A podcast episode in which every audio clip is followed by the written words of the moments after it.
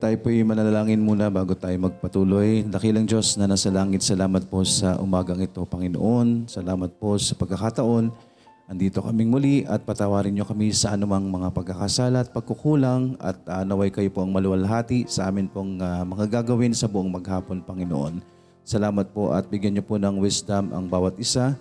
Kayo din po ang iyong lingkod, Panginoon. Patuloy niyo pong pagkalooban ng boses at wisdom, Panginoon, na kailangan sa pangangaral ng iyong salita, Panginoon. Salamat po. In Jesus' name we pray. Amen. Ay po'y dumako po sa atin pong ah, Sunday School or ah, Discipleship Course. Are we ready po ba? Tayo po'y magpapatuloy na po at nandun ho tayo sa atin pong ah, pag-aaral A to Z Guide to Christian ah, Maturity. Nasa letter A pa lang po tayo. At yan po ay patungkol po sa assurance of salvation. So yan po yung ating study number 1 at sa continuation natin, the date is July 9. Magpatuloy po muna tayo, mag-review po muna tayo ng atin pong ah, memory verse, John 1.12, But as many as receive Him, to them gave He power to become the sons of God, even to them that believe uh, on His name. And 2 Peter chapter 3 verse 18, But grow, but grow in grace and in the knowledge of our Lord and Savior Jesus Christ. To Him be glory both now and forever. Amen. 2 Peter. Second Pet- Peter 3.18 But grow in grace And, But grow in grace and and, it- and in the knowledge And knowledge in the knowledge of the, our Lord of our Lord. and Savior Jesus Christ. To Him. To Him be glory both now and forever. Amen. Amen. Okay. John 1.12. But as many as, are, as receive him to them, give you power to become the sons of God, even to them that believe on his name. Okay, kung ano yung sabihin ko po ah. 2 Peter 3.18. But grow in grace and the knowledge of our Lord and Savior Jesus Christ. To Him be glory both now and forever. Amen. John 1.12. But as many as received him to them, but as many as received him, to them gave he power to become the sons of God, even to them that believe on his name.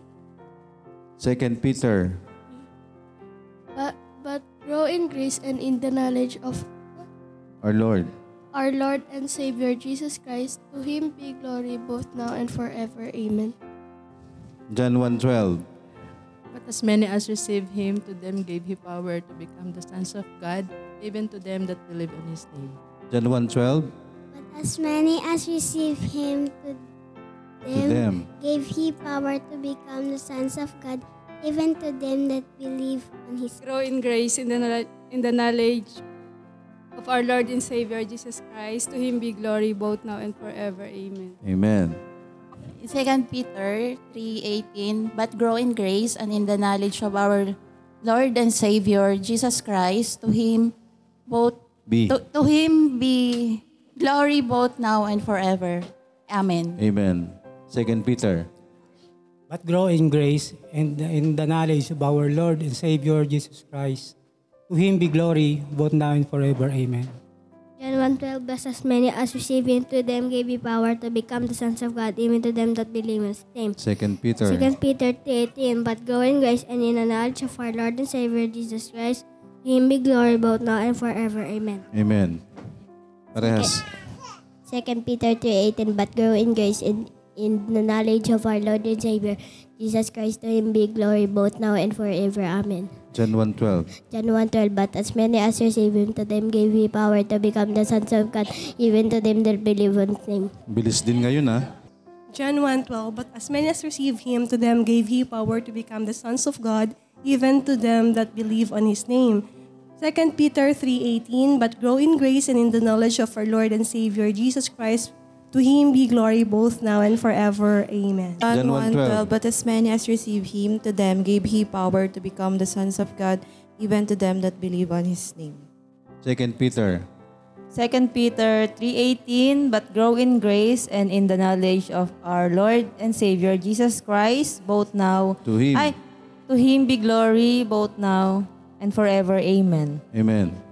But as many as receive him, To ano ba? them. to them give to them Gave he. give he power to become the sons of God, even to the ano? To them. Even to them that believe on his name. John 1.12. But as many as Receive him. receive him to them, give him power to become the sons of God. Even Even to them. to them, who believe on his name. Amen. Parehas. John 1.12, But as many as receive him, to them gave he power to become the sons of God, even to them that believe on his name. 2 Peter 3.18, But grow in grace and in the knowledge of our Lord and Savior Jesus Christ. To him be glory both now and forever. Amen. Amen. Yo, again, all together, John 1.12, But as many as receive him, to them gave he power to become the sons of God, even to them that believe on his name. 2 Peter 3.18, But grow in grace and in the knowledge of our Lord and Savior Jesus Christ.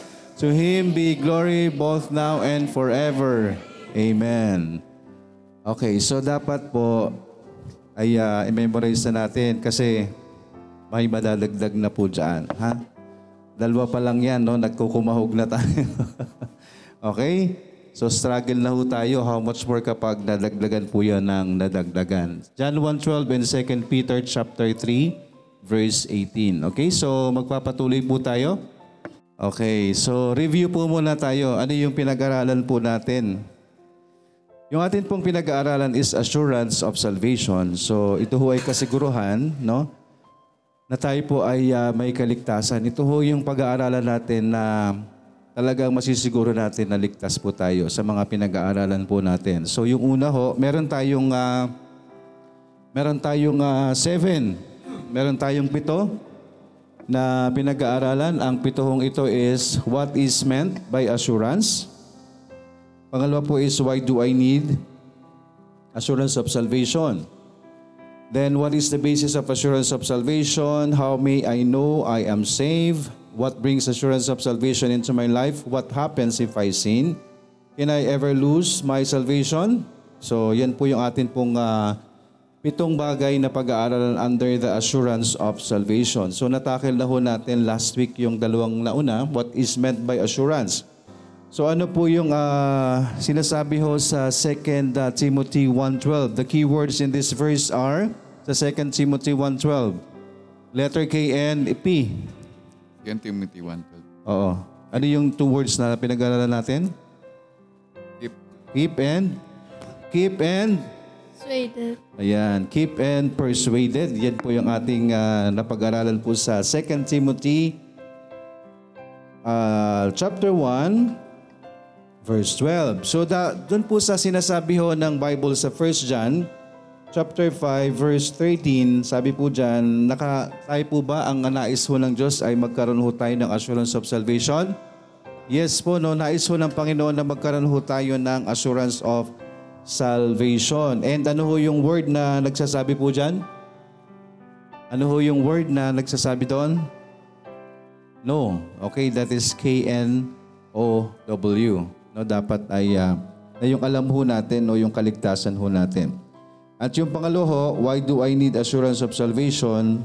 Sa John, uh, 1 John chapter 1 verse 4, assurance brings us joy. Okay. So sa John 1, uh, 1 John 1, 4 is assurance brings us joy. Sa 1 John chapter 3 verses 19 to 20, and 21, assurance brings us, letter C, confidence. Confidence po before God. And then C, assurance brings us, sabi po sa Colossians chapter 2 verse 2, assurance brings us comfort. Okay? Comfort of heart. Kahit ano hong sitwasyon natin, no, because of our salvation, we have that com- comfort. Amen po?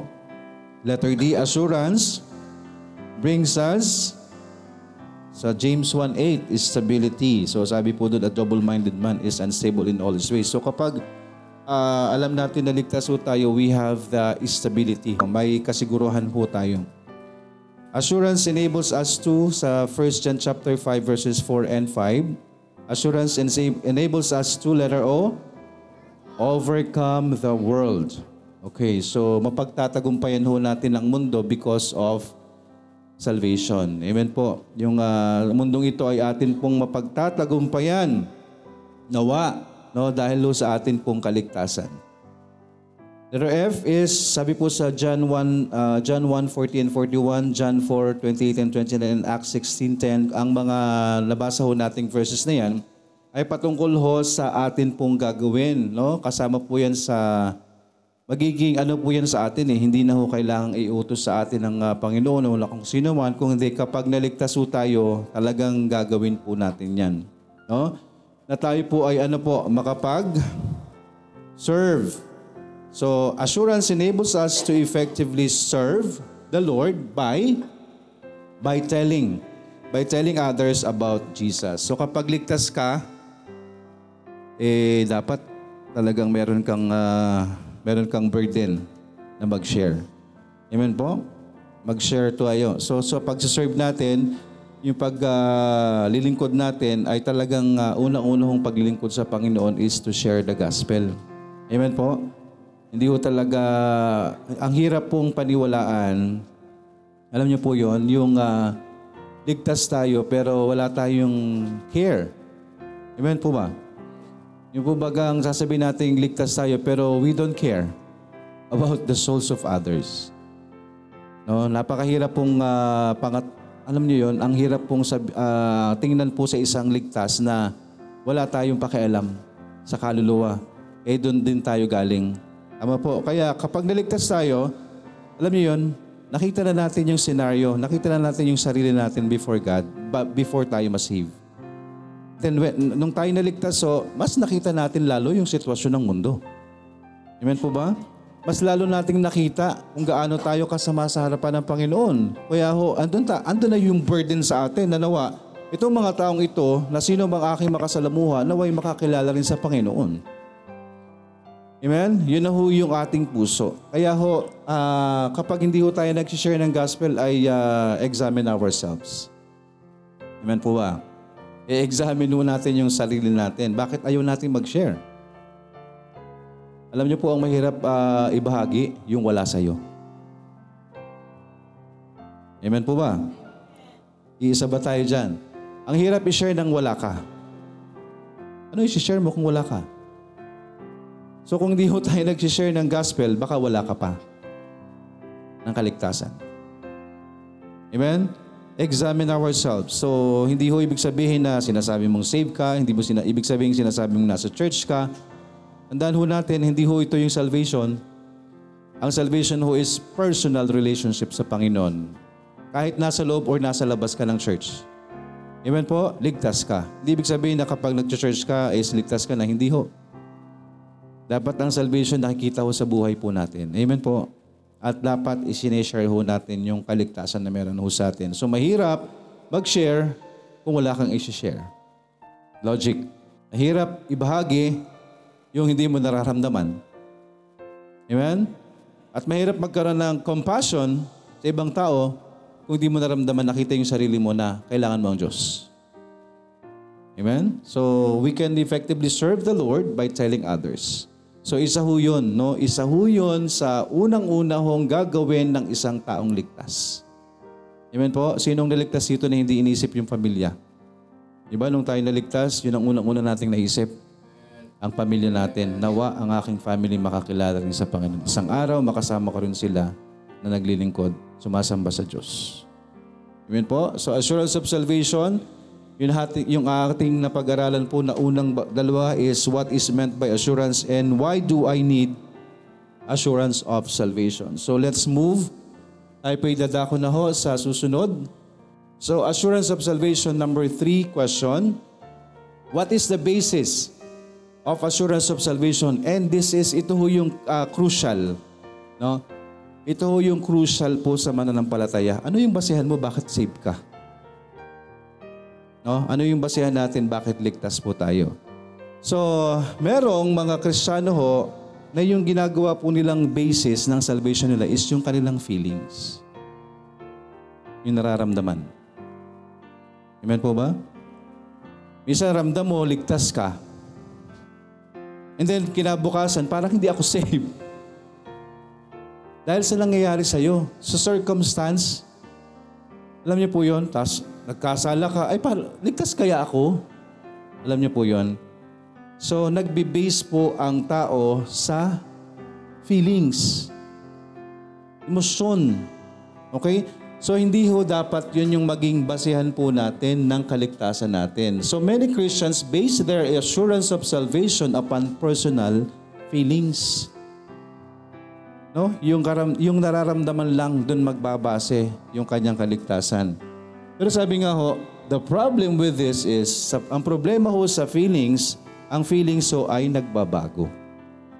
No? Pwedeng ngayon masaya ka as Christian.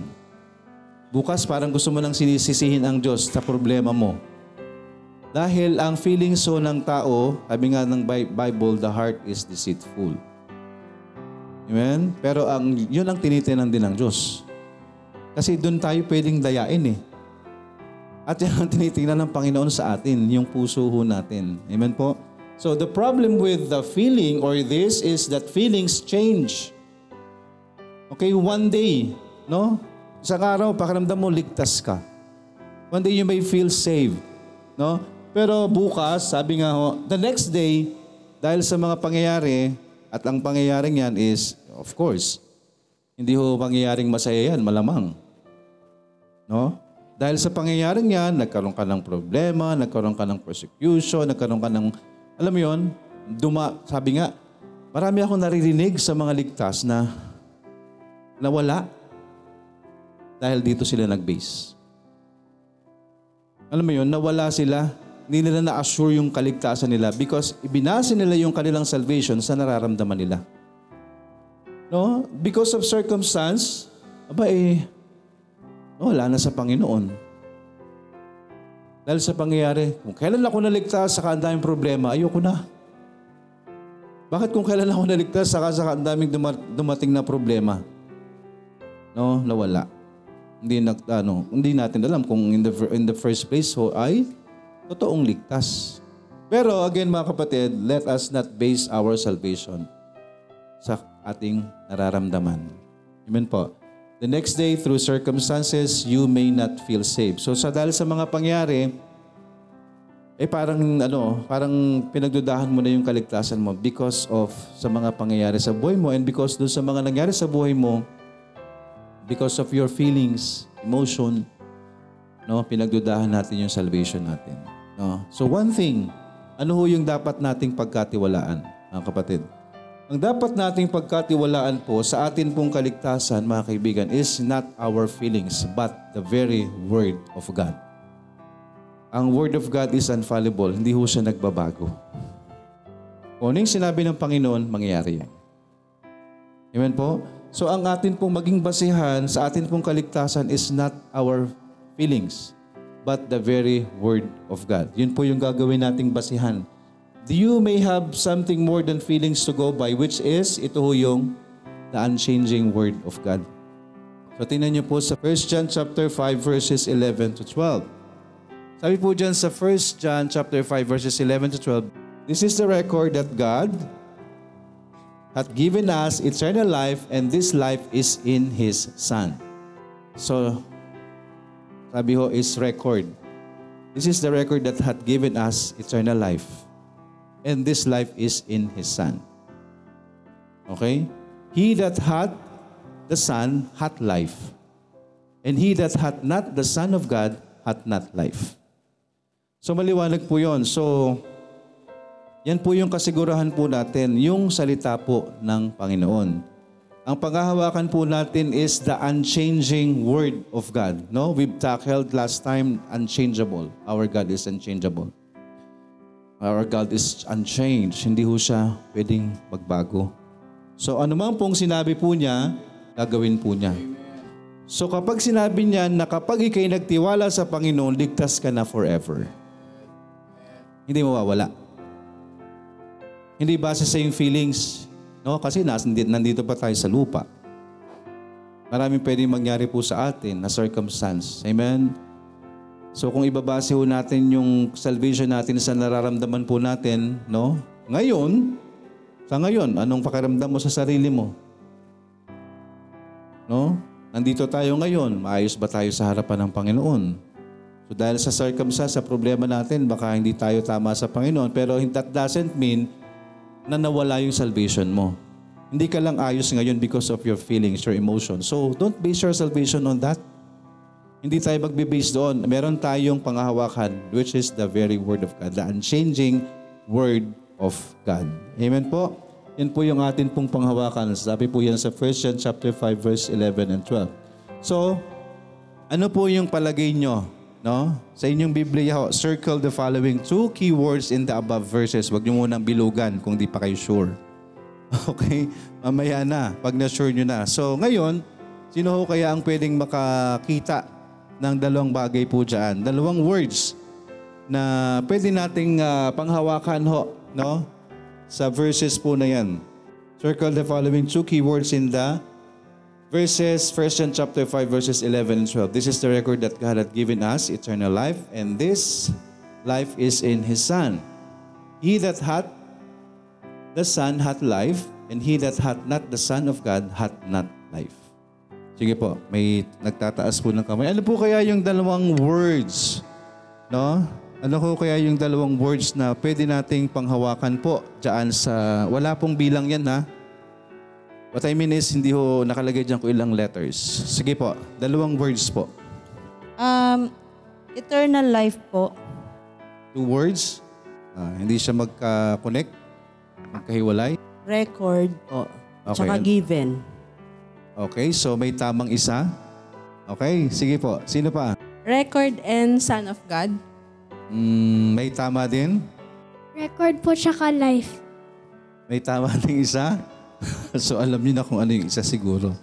Kasi isa lang yung nag- nananatili dyan. So dagdagan, baguhin nyo na yung isa. Yun, dagdagan nyo na lang ng isa pa. Tama na yung isa. Given and life. Record and Son. Ah, tama rin yung isa? Record and eternal.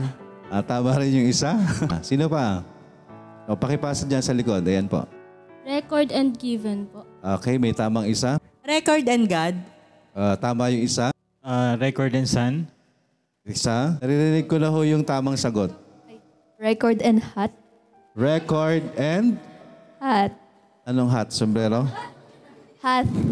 Record and half. Yun po yung tamang sagot. Record and hath. Ang hath po is, siyempre King James yan, ang hath is have. King James kasi, no? So, yan po. Meron po tayong eternal life. No? Nakakasiguro ho tayo that we have that eternal life. Once na tayo pinagtiwala sa atin pong Panginoong Yesus, alam na ho natin na andun ho, andun yung kaligtasan sa atin. And this is the record. So, ano po ibig sabihin? The record is, yan ho dapat yung pattern natin sa salvation. Ano ho ang pattern for salvation? Record meaning nakasulat ho yan, nasa salita ho ng Diyos. Ano ho yung pattern for us to have eternal life? Nandyan, nakasulat. Ano hong pattern? And this is the record. Ano yung record? Nakakoma. Yun ang record. Yun ang kailangan gawin ng tao for us to have eternal life. Ano po yun? Sabi po dyan, that God had given to us. Nagbigay ang Diyos ng eternal life. Paano makukuha yung eternal life? Sa pamamagitan ba ng gawa natin? Sa pamamagitan ba ho ng church? Sa pamamagitan ho ng baptism? Saan ho? Sa pamamagitan po ng sabi dyan, and this is the record that God had given to us eternal life, and this life is in His Son. Okay? So yun ho yung salita ng Diyos, yun ho yung written Word of God. Kaya ang pangahawakan ho natin, the Word of God. For us, para masecure ho natin yung salvation natin, not our feelings. So if you trusted the Lord Jesus Christ, it is written that if you trusted the Lord Jesus Christ, you might be saved. Amen po. So yun lang po yun. And this is the record that God had given to us. So meron hong kasulatan, nakasulat na ho, no? Na meron hong eternal life na ibinigay po ang Diyos sa tao. At ang eternal life po na yan, ang buhay po na yan ay sa pamamagitan ni Kristo na kanyang bugtong na anak. Amen po. At ah, kinlaro pa ho doon sa susunod. Kinlaro pa ho yung ano yung ah, yung salvation natin. He that hath the Son hath life. So kung meron kang Kristo, you have that life. Ano yung life na tinutukoy? Eternal life, not temporary life. He that hath the Son hath life. And then ang kabaliktaran, and he that not and he that hath not the Son of God hath not life. Maliwanag po. So kung wala, sabi nga is have.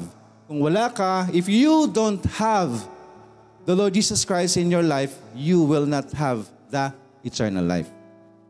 Amen po. Hindi mo makukuha yung eternal life kung wala si Kristo. Amen? So nakasulat na ho, this is the record. And this is the record that God hath given to us, eternal life, and this life is in His, and this life is in His Son. He that hath the Son hath life, and he that na, and he that hath not the Son of God hath not life. Amen?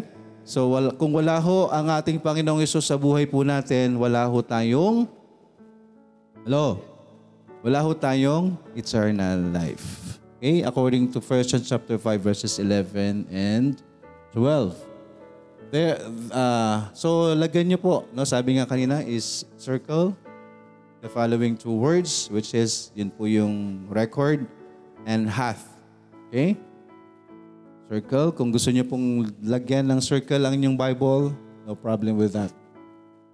What is the basis of assurance of salvation? This is very crucial po sa buhay natin bilang Kristiyano. There are three grounds. Anong ibig sabihin ng grounds? For your assurance. Basihan, meron kang, uh, ang tawag doon? Pundasyon, foundation, ano yung tatayuan mo para sa iyong kaligtasan. Tatlong bagay po yung atin pong pag-aaralan. There are three grounds for your assurance. Number one po, or letter A, the person of God. So tingnan niyo po yan. The person of God, tingnan niyo po sa Titus 1.2. The person of God. Please read Titus 1.2. Sino ho? Ang sasagot na ho dyan. Uh, Titus 1:2 In hope of eternal life which God that cannot lie promised before the world began. Okay. So base po dyan sa Titus 1.2, sabi po dyan, God cannot lie. Okay. God cannot lie. So ano ho again ang ground natin? Ano ho yung magiging pundasyon natin para sa salita ho ng Diyos natin? The person of God. Ano po ibig sabihin po? Yung persona as Diyos. Amen po? Karakter katauhan ng ating pong Panginoon. Amen? Ang Diyos ho natin is hindi ho nagsisinungaling. Kung ano yung sinabi niya, sabi nga doon sa binasa natin sa 1 John chapter 5 verses 11 and 12, this is the record. Ko nakasulat na ho. No? May ibinigay na hong eternal life ang Diyos sa buhay po ng taong tasampalataya kanino? Sa kanyang anak.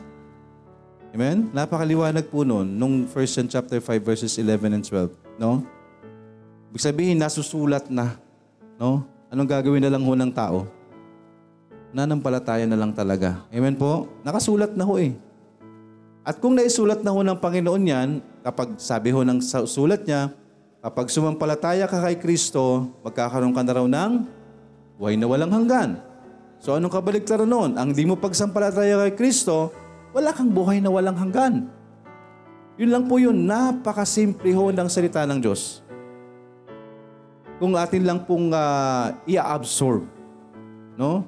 Nawa ang mga utak natin ay maliwanag ngayong umaga. Sa gayon, tayo, marami tayong kasama dito, I believe, unsaved. Lalo na yung mga anak ko natin. But if they're going to open their heart and mind, napakaliwanag ko ng sinasabi ng salita ng Diyos. All we have to do is to put our trust in the Lord Jesus Christ for us to have eternal life. Because if you're not going to trust on the Lord Jesus Christ, you will not inherit the kingdom of God. Hindi mo mamanahin yung harian ng langit. No? Anong laman ng mga utak natin ngayon? Anong laman ng utak ng mga anak natin ngayon? So we're praying for salvation of our uh, of loved ones and for the salvation ng atin pong mga mahal sa buhay. Higit sa lahat yung mga anak po natin, tulungan po natin sila na i-clear out ang mga utak nila. Amen po ba mga magulang? Alam niyo kung di kayo kikilos, sa halip na matuto ang anak niyo sa Word of God, salita ng Diablo ang natututunan niyan. If you're not going to uh, take an action, it's a serious matter. Kung patuloy nating hinahayaan po yung mga anak natin na ano po, na ang pumapasok sa kanilang puso't isipan ay mga bagay sa kamunduhan, how come, paano hong mangyayari na sila ho'y papasukin ng salita ng Diyos? Eh, pasok na pasok na sila ng salita ng Diablo. At napakabilis sundin dahil kasalanan po. Dahil likas po sa tao ang kasalanan. Kaya ang hirap pumasok ng salita ng Diyos. Amen po. Mga bata, you're praying na baligtas kayo one day. Pero anong ginagawa nyo? Nagbabasa ba kayo ng Bible? Kiniklear nyo ba yung mind nyo, your heart, para pumasok ng maayos ang salita ng Diyos sa inyong buhay? Or you keep on listening to this world? Tapos magpipray tayo, sana po masave na po ako. Faith cometh by hearing and hearing by the word of God. If you're not going to do that, trust me, hindi ka maliligtas. Because faith cometh by hearing and hearing by the word of God. Yes, the salvation is by grace. Huwag nating ma-misinterpret. Salvation is by grace. Ginawa ko na ng Diyos yung salvation, pero hindi ibig sabihin na okay na, automatic, ligtas ka na. No. You have to put your trust. You have to put your complete trust on the Lord Jesus Christ. You have to repent of your sins. That is the key. Repentance and faith. Amen po. Hindi pwedeng gusto mong masave pero hindi ka nagre-repent. Hindi po pwede yun. No? Gusto mong masave pero tuloy ka doon sa kasalanan. Hindi pa pwede. Kailangan mo magkaroon ng repentance, change of mind. Mali pala itong ginagawa ko. Ayoko na nito. Sa jablo tong ginagawa ko. Ayoko na nito. That's repentance. Saan nangyayari yun? Ginagawa mo na ba agad? No. It happens in the mind. Kung lalapit ka sa Panginoon, magkakaroon ka ng realization. No? Alam nyo, mga bata, kung nagpapatuloy kayo sa ginagawa nyo, ayun yung makinig ng salita ng Diyos, pinapakinggan nyo, unknowingly, ay ang demonyo. Without listening to the Word of God, what are you listening of? What you're listening to? Anong pinapakinggan mo aside from that? Aside from that? Kung hindi yan Word of God, hindi yan sa Diyos, kanino yan? Either sa tao or sa jablo. Amen? Yun lang po. And wala, wala kang wisdom. Amen? Wala kang wisdom sa bagay po na yan. Napakasimple. And this is the record that ha- that God had given uh, given to us eternal life. Nakasulat na daw. May eternal life. And this life is in His Son. Ang buhay daw na yon ay nasa pamamagitan ng kanyang buktong na anak na si Jesus. So paano ka masil maliligtas? Kay Jesus Christ lang. He that hath the Son. Kung sino daw may anak ng Diyos o mayroon, kung naka, nasa kanya si Kristo, He that hath the Son hath life. Kung nasa iyo na si Kristo, you have that life and that life is pertaining to eternal life. Not- this life on earth, not the life of uh, temporary life. He that hath the Son of God hath life. And he that hath not the Son of God hath not life. Of course. Amen po. Napakaliwanag. Amen po. Kaya ang basihan ho ng salvation natin, not your feelings, hindi yung emotion mo, no? Hindi yung pag-iyak mo o anuman, kung hindi yung Word of God. Kung nagdiwala ka kay Kristo ng totoo, in the first place, na sinabi mong ligtas ka, nagtiwala ka sa Kanya, you have eternal life. Amen po. Nakalsulat na po yun, and God cannot lie. Amen? Pakibasa nga ulit ng ah, mas ng ah, maliwanag po yung ah, Titus Titus chapter 1 verse 2 In hope of eternal life which God that cannot lie promised before the world began. Yan. So ang Diyos natin cannot lie. So ano man yung naisulat na ho, no? Sabi nga, may re- nandyan na yan. It is written na. Hindi na pwedeng baguhin. And our God cannot lie. Hindi ho pwedeng gawin ng Diyos yan. Sabi po, God said it, that settles it. Nakuha po ba natin na ibig sabihin yan? God said it, that settles it. Kung sinabi ng Diyos, yun na yun. Amen? May question ka pa ba? Sinabi ng Diyos, by grace, through faith, on the Lord Jesus Christ, you will have eternal life. Repent of your sins and trust the Lord Jesus Christ. God said it, God settled it. Amen. Kung ano yung sinabi ng Diyos, yun na po yun. God said it, that settles it. Ang ibig sabihin lang po niyan, if God said it, that settles it, it is a praise that means that God's word is infallible. Hindi po pwedeng baguhin ang salita ho ng Diyos. And that what He said is settled in heaven. Amen? God's promises of supply are settled in heaven, so they are settled here on earth. So kung ano man po yung sinabi niya sa langit, yun din ang sinabi niya dito sa lupa. Amen? And the, the manifestation of uh, our God is Jesus Christ. Na pumunta siya dito. Amen po. So they are, uh, God will bring to pass everything He has said. Amen? Pangyayarihin po niya, magkakaroon ng kaganapan ang lahat ng sinabi ng Panginoon. Paano tayo nakakasiguro? God said it, that settles it. Just trust on the Lord. Amen? Trust on the Lord. He has said whether we like it or not. Gustuin natin o hindi, mangyayari. There is heaven and hell. Gustuin man natin o hindi, there is heaven and hell. Amen? Magtiwala ka man o hindi, there is heaven and hell. Amen po. Merong, he- merong heaven dun sa magtitiwala. Merong hell dun sa hindi magtitiwala. Napakasimple. Napakaliwanag. Kaya mga bata, kung hindi kayo magtitiwala kay Kristo, hindi kayo magsisisi sa iyong kasalanan, tapos hindi ka magta-trust kay Jesus Christ, impyerno kayo.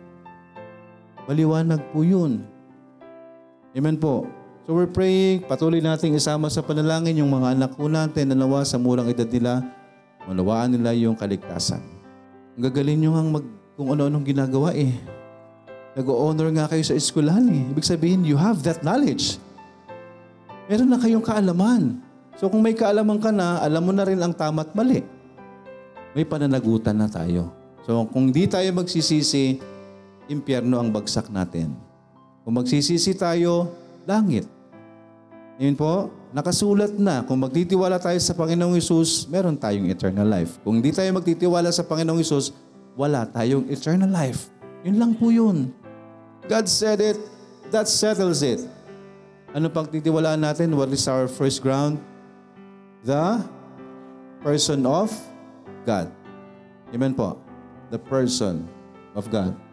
Pangalawa three grounds for your assurance. Three grounds para sa, sa assurance po ng salvation natin. Pangalawa ho is the promises of God. The first one is, A is the person of God. Pangalawa ho is the promises of God. Please read according to John 5.24.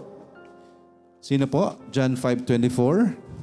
Basa and then i-analyze and then sagot. Tandaan niyo po, ang keyword natin is syempre yung ano yung pinag-aaralan natin. Assurance of salvation, under that we have the grounds of assurance. Number one is the person, tapos na tayo doon. Secondly is the promises of God. So, promise. Tinan niyo po yung promise of God. John 5, verse 24 Verily, verily, I say unto you, He that heareth my word and believeth on him that sent me hath everlasting life, and shall not come into condemnation, but is passed from death unto life. Okay, so sa nabasa pong yan, tingnan po natin kung ah, mabibigyan po natin ng kasagutan. God says, I, may kasunod pa po yan, aside from that. I, four, wor- four letter. Give, give everlasting life. Sige, paki-revise. Everlasting life. Hath po. Okay. Hath. I hath everlasting. Okay, God says, I have, or, sabi dyan, God says, I have, or hath. Okay, so that is hath or have. So ano po yan?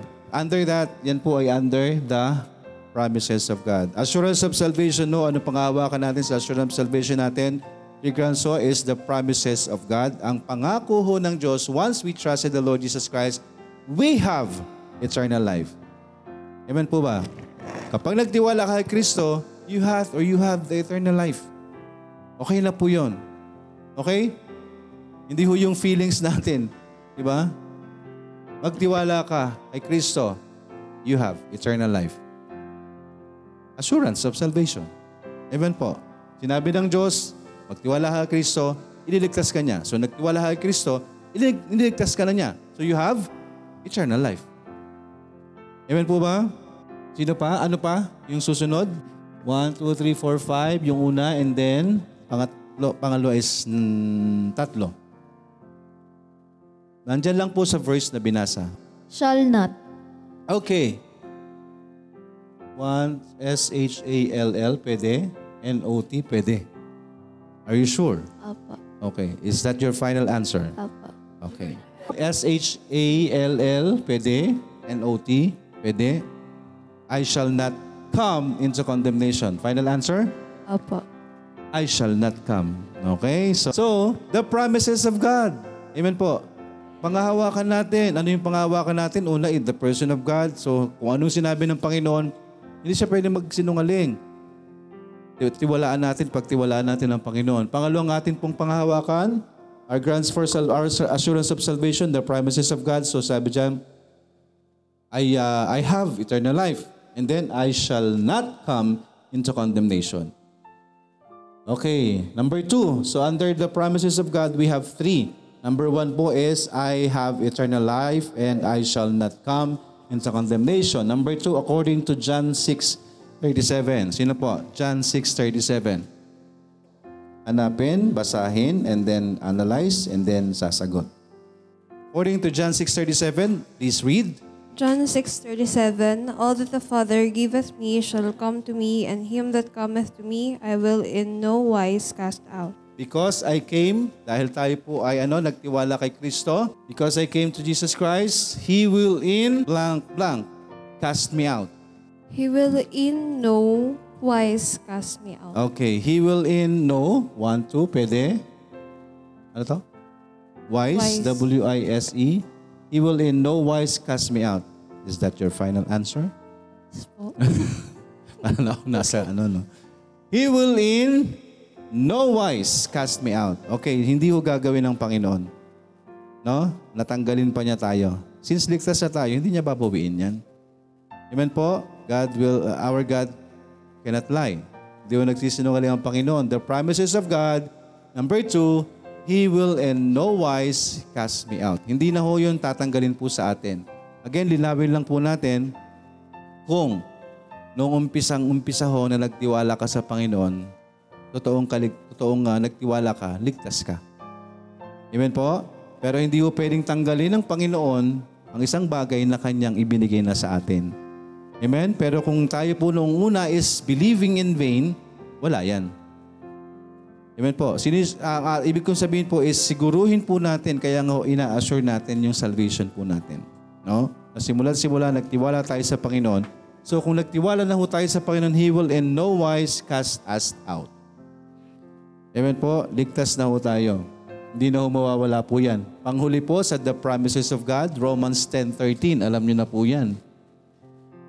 Familiar uh, verse. Romans 10:13 For whosoever shall call up all upon the name of the Lord shall be saved. So yung key natin is yung promise or pangako ng Diyos. So according to Romans 10.13, Those who call upon the name of the Lord shall be saved. shall be saved. So the term or the word shall. Ibig sabihin po, ang sino man pong tumawag sa atin pong Panginoon, dapat maligtas. Dapat mangyari. Shall. Pangyayarihin ng Diyos. Maliligtas po sila. Mangyayari pong sila'y maliligtas. Amen po? Sabi nga kanina, the person of God is, hindi siya pwede magsinungaling. Anong sinettle niya ho? No? Nasettle na ho yan sa langit bago pa pinadala si Kristo. Naniniwala po ba kayo? In the very beginning pa nga lang ho, settled na eh. No? May record na ho in the very beginning, no? nung, nung, nung, nung nagkaroon ng kasalanan ng tao, nung unang tao natin na nagkasala, andun na ho yung kaligtasan eh. Pinakita na ho doon, no? So those who call upon the name of the Lord shall be saved. Amen po. Pangyayarihin po ng Panginoon. Ililigtas ng Panginoon. Sino hong ililigtas ng Panginoon sa sino mang tatawag sa atin pong Panginoong Isus. No? Bakit tayo tatawag sa Panginoon? Ano itatawag natin sa Panginoon? Lord, payamanin mo ako. Yun ba? Lord, pagalingin mo yung sakit ko. Eto ba? Yun ba yon? Lord, wala akong pera. Yun ba yung itatawag natin sa Panginoon?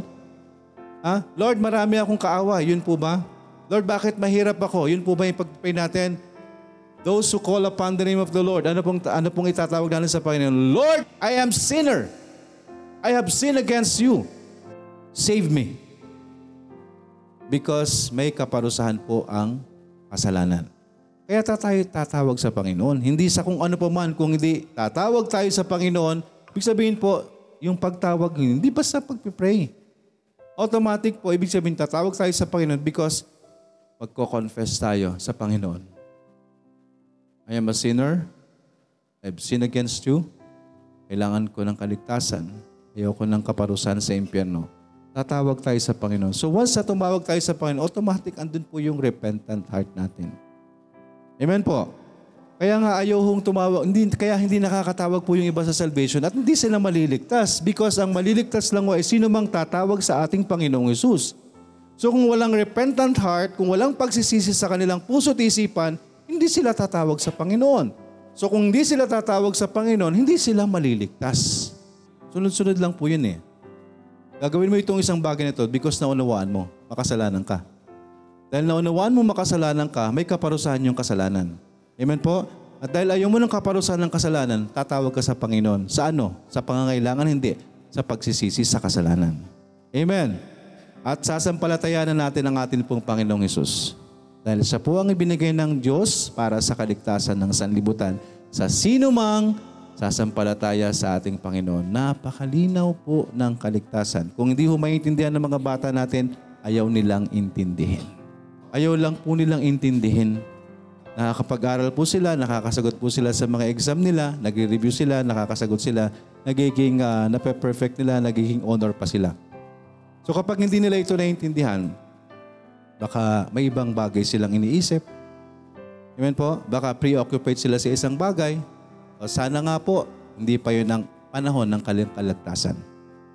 Sana yun lang. Amen? Hindi yung nagmamatigas tayo. Kaya sabi ng Panginoon, harden not our hearts. Amen po. Those who call upon the name of the Lord shall be saved. Kung tatawag ka sa Panginoon sa pagsisisi, sasampalataya ka sa Kanya, eh hindi ho sinungaling ang Panginoon para hindi Kanya isave. Tatawag ka sa Kanya. Tatawag ka sa pagsisisi at pananampalataya sa ating Panginoon. Those who call upon the name of the Lord shall be saved. Okay? So ito pong tatlong bagay na yan, the promises of God, these are just a sample of the positive statements. Sample. Ibig sabihin, ilan lang po yan. No? Marami pa hong mga salita ng Diyos na magpapatunay pangako ng Panginoon sa kaligtasan. No? Kapag sumampalataya tayo sa ating Panginoong Isus, maliligtas po tayo. Promise of, ng ating Panginoon. These are just a sample of the positive statements put in writing. No, na isulat po nino by the God who cannot lie. Amen po? The promises of God. Kung anong pinangako ng Panginoon, susundin niya, tutuparin niya because hindi nagsisinungaling ang ating Panginoon. Lastly, three grounds for your assurance. So panghuli po, at yan na po yung uh, dyan na ho tayo magtatapos and wala na ring oras. The presence of God. So una ho is the person of God. Pangalo is the promises of God. Then pangatlo is the presence of God. Ano pinag-uusapan natin? Assurance of salvation. What is the basis? What is the basis of assurance of salvation? Kaya napaka-importante ho na ito na maunawaan po natin. What is the basis? Ano ho yung basihan ng kaligtasan natin? So ang panghawakan natin is the person of God. Amen? Ang Diyos na hindi nagsisinungaling. Kung ano sinabi niya, sinabi niya gagawin niya. Pangalawa is the promises of God. Yun ang panghawakan natin. Pangako ng Diyos, hindi yung damdamin mo. Pangako ng Diyos. At panguli, pangatlo, the presence of God. Yung presensya ng Diyos. Tingnan po natin sa Romans 5.5. Meron pong uh, dalawa pong bagay dyan sa the presence of God. According to Romans 5.5, pakibasa po. Tandaan niyo po, ang keyword natin is the presence presensya ng Diyos. Ang pwede nating panghawakan na ligtas ho tayo. Romans 5:5 And Nasa hope din. maketh not ashamed because the love of God is shed abroad in our hearts by the Holy Ghost which is given unto us. Holy Okay. Ghost. Ay, Bilis ah. okay. So the presence of God, yung pinag-uusapan natin, ang panghawakan natin, assurance of salvation, ano po yung uh, pwede natin panghawakan? The presence of God. According to Romans 5.5. Ibig sabihin po, when we say the presence of God, yung presensya ng Diyos. Ano ba yung presensya ng Panginoon, ng Diyos sa atin ngayon? Amen? So, when we are saved, God gives us His. So, binigyan ho tayo ng Panginoon ng kanyang Holy Ghost. Who dwells in us. So si, sa sino man pong na nagsisi at nanampalataya sa atin Panginoong Yesus, ano pong mag-dwell sa Kanya? Holy Ghost. Sabi ko nga, Holy Spirit.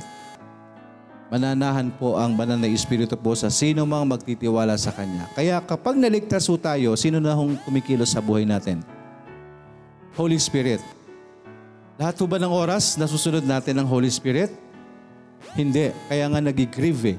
Kaya nga sabi ng Panginoong salita ng Diyos, grieve not the Holy Spirit dahil alam ng Diyos na madalas ay magigrieve natin ang kanyang Espiritu. Pero hindi ibig sabihin na ano, aalis siya.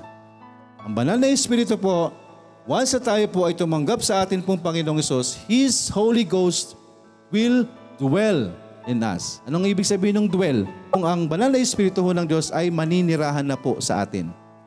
Amen po. Maninirahan na po sa atin ang banal na Espiritu. Another, according to Romans 8.16. Romans 8:16 The Spirit itself beareth witness with our spirit that we are the children of God. Okay, according to Romans 8.16, the Spirit of God bears Witness. witness. The Spirit of God bears witness. Okay? Bears witness with our spirit that we are in fact God's children. Anong ibig sabihin po mga kapatid? Kung ligtas po tayo, sino po bang mas nakakaalam nun? Sino ang mas nakakaalam nun? Yung kapwa nyo ba o sino? Ang Diyos at ikaw. For sure, alam ho ng Panginoon at alam mo na ligtas ka. Amen po. And then because of the Holy Spirit, lalo hong nagpapatibay ho. No? Na tayo po ay ano, pinangungunahan ng banal na Espiritu, inaayunan ho natin yung banal na Espiritu. And dahil po dyan, nagpapatunayan ho natin lalo na tayo po'y anak ng Diyos. Amen? Kaya nga ho, dapat hinahayaan po natin ang banal na Espiritu para mapatunayan nating lalo na lalo nating mapagtibay na talagang ligtas po tayo. Amen? Because na hinahayaan po natin yung banal na Espiritu sa buhay po natin na manguna po sa atin. The Spirit of God bears witness with our spirit that we are in fact God's children. What is the basis of assurance of salvation? There are three grounds for your assurance. Again, the person of God, the promises of God, and then the presence of God. Amen po. So again, sabi ko sa inyo, madadagdagan na po yung ating memorization. So ito hong uh, 1 John chapter 5 verses 11 to 12, ito yung kanina ko pang binabanggit. This is the record that God hath given to us eternal life, and this life is in His Son. He that hath the Son hath life, and he that hath not the Son of God hath, hath not life. Okay? So, yun lamang po at nawa ho, patuloy ho yung binabasa ho. So, dun sa mga hindi pa ho nagsisimula, simulan nyo na ho kasi madalagdagan din ho yung Bible reading natin. Amen po? At kung tutuusin ho, dapat hindi na ho iniuutos ang pagbabasa ng Bible. Amen po ba? Dapat kinukusa ho natin. Pwede ho kayo magbasa ng kahit anong ah, ano ng Biblia. Since ligtas na ho kayo, you know, alam nyo na ho yung gagawin natin, alam na ho natin ang babasahin natin. Meron tayong ah, scripture reading sa, sa church. Hindi, ho, hindi yun lang ho ang scripture reading ha. Hindi lang ho yung binabasa sa church ang scripture reading. Oy, nagbasa na ako ng Bible. Kailan? Nung last Sunday. Scripture reading. O, di ba? Ah, sana ho, bago dumating ang Panginoon, ay babasa na natin yung buong Biblia. Amen po. Sana ho may nakabasa na ng Bi- Bible. Meron na hong ilang ulit na nakabasa. So habang binabasa natin ang binabasa ang Biblia ay dumadami ng dumadami pa po yung wisdom na ibibigay sa atin ng Panginoon. Hindi ho mauubos ang salita ng Panginoon. Para ho yung balon na patuloy at patuloy ang tubig. No? Kapag nagbasa kayo ng Bible, unang basa nyo, parang wala kayong naintindihan. Pangalong basa nyo, lalong wala kayong naintindihan. Hindi. May naintindihan na kayo siyempre. Di ba ba? At habang, dum- habang binabasa nyo ng binabasa yan, magugulat na lang kayo mapap... Hindi ko ito nabasa nun ah. Nabasa ko na to pero parang hindi ko ito naunawaan nun. Kasi pag paulit at paulit ho natin yan, alam niyo po yun, lumalalim ho kasi ng lumalalim yung pagkaunawa natin sa salita ng Diyos at lalo nating naintindihan. Sa susunod, nag interpret ka na, gumagawa ka na ng outline, magpipitch ka na rin. Di po ba? Ganun po yun. Pero kung di ho tayo magbabasa ng Biblia, hindi ho lalawak po yung ano natin. no? Yung kaunawaan po, wisdom natin sa salita ng Diyos. So yun lamang po at magkita-kita po tayo sa susunod na linggo para sa atin pong Sunday School. Tayo po'y mananalangin. Dakilang Diyos na nasa langit, salamat po sa umagang ito at ah, nawa ang amin pong mga napag-aralan ay tumimo sa aming mga puso at isipan at kayo po ang kumilos sa bawat isa. Lord, patawarin niyo kami sa anuman po mga pagkukulang at mga pagkakasala at gabayan niyo po kami, Panginoon. Gayon din po, ang dalangin namin sa amin pong mga mahal sa buhay na wala pang kasiguruhan ng kaligtasan nawa isang araw ay maligtas din ho at talagang ah, makakilala sa inyo, Panginoon. Iligtas niyo po sila, Panginoon. Sino man pong magsisisi sa mga kasalanan at sasampalataya sa iyong buktong na anak bilang tagapagligtas, Panginoon. Salamat po, Panginoon. At sa mga natitirang oras ng gawain, kayo po ang maluwalhati. Nawa sa mga makakasama namin sa messenger room, kayo din po ang kumilos, Panginoon, para sa kanilang mga kaunawaan at naway kaligtasan, Panginoon. Salamat po. Inihiling po namin ang lahat ng ito sa pangalan ni Jesus na aming Panginoon at tagapagligtas. Amen.